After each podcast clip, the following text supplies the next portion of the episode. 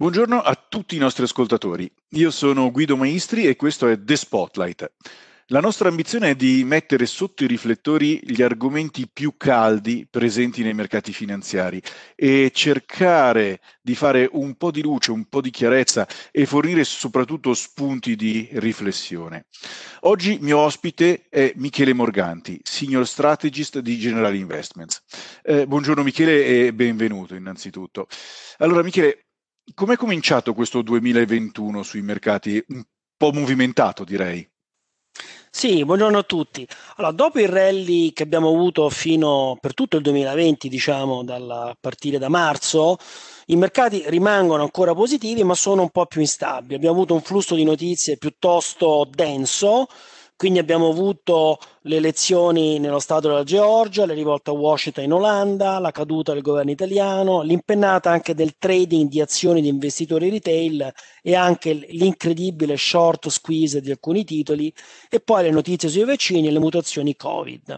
Ora, dopo la correzione di mercato, diciamo questa è arrivata a gennaio, a fine gennaio, quando il sentiment era già piuttosto diventato un pochino troppo consensuale, il posizionamento era un pochino più per il rialzo eh, e questa piccola correzione però è stata piuttosto utile. Eh, ora troviamo un posizionamento degli investitori istituzionali meno esteso e questo è positivo. Ipotizzando, come noi riteniamo, che le notizie della pandemia dei vaccini consentano una ripresa solida eh, in primavera ed estate, eh, lo scenario nostro rimane positivo per gli asset più rischiosi, quindi creditazioni, e anche per i più ciclici, per i settori e le azioni più cicliche. I dati pubblicati dalle aziende nel quarto trimestre si stanno dimostrando eh, sorprendentemente positivi eh, sugli utili, appunto, e lasciano intendere una notevole resilienza delle aziende nonostante la, la ripresa economica a singhiozzo. Eh, Michele, eh, in questi giorni si parla tanto del caso GameStop. Eh, secondo te potrebbe essere un nuovo paradigma per il mercato? Eh, mi spiego meglio, siamo di fronte a un cambiamento o è solo un fuoco di paglia?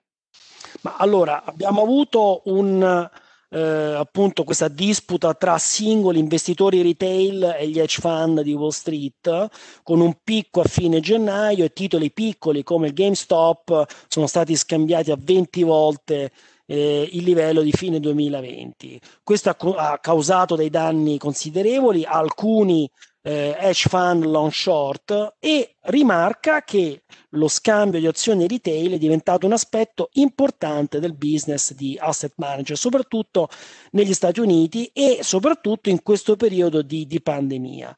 Uh, Detto questo, i broker online operano un settore che ha molte regole. Questo ha portato anche le stanze di compensazione a chiedere dei margini più gravosi, per esempio su Robinhood, che ha fatto quest'ultima fatica a soddisfare e questo ha costretto la società, appunto Robinhood, a limitare il trading dei clienti a cercare modi alternativi di raccogliere il capitale. Poi non mi addentro nelle chat di mercato di gruppo, se queste eh, debbano essere consentite o regolamentate, qualcosa che riguarda i regulators. Comunque a livello top down le implicazioni di mercato sono limitate nella misura in cui alcuni selezionati hedge fund hanno dovuto ridurre le posizioni lorde, ma queste perdite non hanno comunque portato ad un deleveraging, quindi a un rischio sistematico di tutta l'industria. La, com- la comunità del systematic investing è stata molto resiliente.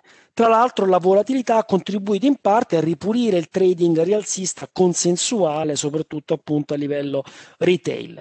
Tra l'altro adesso il sentiment degli investitori retail americani è più basso, un po' più calmo, eh, anche se il rapporto che alcuni seguono di volumi put call rimane abbastanza basso, il che è motivo di preoccupazione. Però, diciamo così, la propensione verso scambi rialzisti ha iniziato a sgonfiarsi, questo è positivo.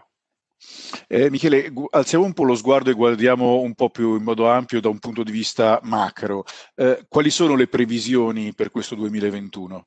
Allora, noi vediamo una crescita globale del 5%, 5,3%. Eh, mezzo punto superiore a quello che stimavamo due mesi fa, quindi crescita globale 5,3 nel 2021. Uh, il quarto trimestre 2020 è stato meno negativo del previsto e questo ha un effetto trascinamento positivo sul 2021. Peraltro uh, rimangono ancora delle differenze notevoli per area, abbiamo ridotto infatti la previsione di crescita in euroarea al 4%, questo perché abbiamo avuto restrizioni di, di attività maggiori del previsto con Covid e quant'altro. Uh, tuttavia dalla primavera estate dovremmo avere poi un bel rimbalzo anche in, in Europa. Detto questo, abbiamo invece rivisto a rialzo il PIL degli Stati Uniti a rialzo di oltre l'1% rispetto alle previsioni precedenti. Questo perché l'onda blu democratica eh, aumenta in qualche modo la probabilità di un pacchetto di stimoli che sia almeno un trilione, in discussione 1,9, ma insomma ci aspettiamo che sia almeno un trilione come decisione finale. La Cina rimane ad una crescita molto importante del 7,8%, seppur in leggero rallentamento nel corso dei trimestri, però 7,8 è la crescita del 2021, quindi abbastanza importante e soprattutto fa bene poi anche al commercio mondiale e questo è veramente un, un, un fatto importante per l'export, anche, eh, anche, quello europeo. Tra l'altro il ritorno alla normalità in Occidente sarà molto positivo in primavera-estate e questo in qualche modo rappresenterà una staffetta da Oriente a Occidente. Questo avverrà appunto in estate. Eh, eh, benissimo, dall'altra parte eh, quali rischi potrebbero esserci per gli investitori? Allora, tra i rischi, eh, diciamo le mutazioni del virus, sicuramente c'è la variante inglese e altre varianti abbiamo visto. Il rischio di mutazione, tra l'altro, è maggiore nel periodo in cui il sistema immunitario è indebolito, quindi tra la prima e la seconda vaccinazioni. Ci sono anche punti interrogativi sull'immunità eh, di persone che hanno, che hanno, avuto appunto le varianti del, del virus e alcune not- cattive notizie abbiamo avuto sull'efficacia dei vaccini e poi anche sulla, sul timing del raggiungimento dell'immunità di gregge. Uh, detto questo, uh, questi sono rischi, però diciamo non è il nostro scenario centrale, rimaniamo infatti abbastanza costruttivi e lunghi su, quindi overweight, sovrappesati su asset rischiosi, incluse azioni e obbligazioni. Eh, tuttavia un po' in maniera ridotta rispetto a, ad alcuni mesi fa, questo perché appunto hanno già performato abbastanza e posizionamento un pochino più alto rispetto a due o tre mesi fa.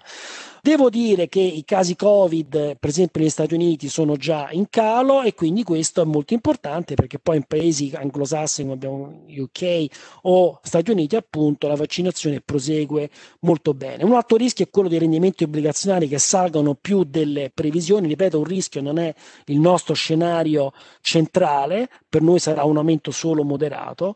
E, e, questo diciamo, potrebbe avvenire in quanto ci sarà un effetto tecnico di ripresa dell'inflazione in primavera estate che potrebbe essere scambiato per un aumento strutturale, quindi potrebbe portare sui tassi al di là delle nostre eh, attese. Quindi avremo un pochino di volatilità, tuttavia diciamo, non siamo preoccupati, rimaniamo costruttivi e comunque avremo molte possibilità di rivedere le nostre opinioni nel frattempo. Eh, grazie Michele per eh, essere stato con noi oggi, sempre, sei sempre chiarissimo.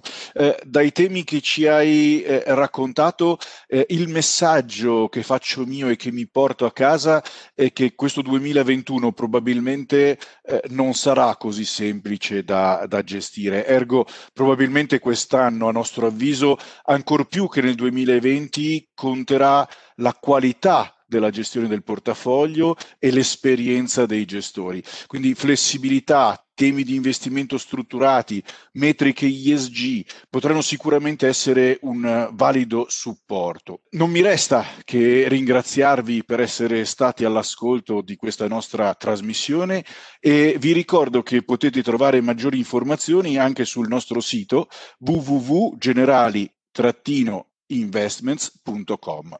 Eh, grazie ancora e vi auguro una buona giornata.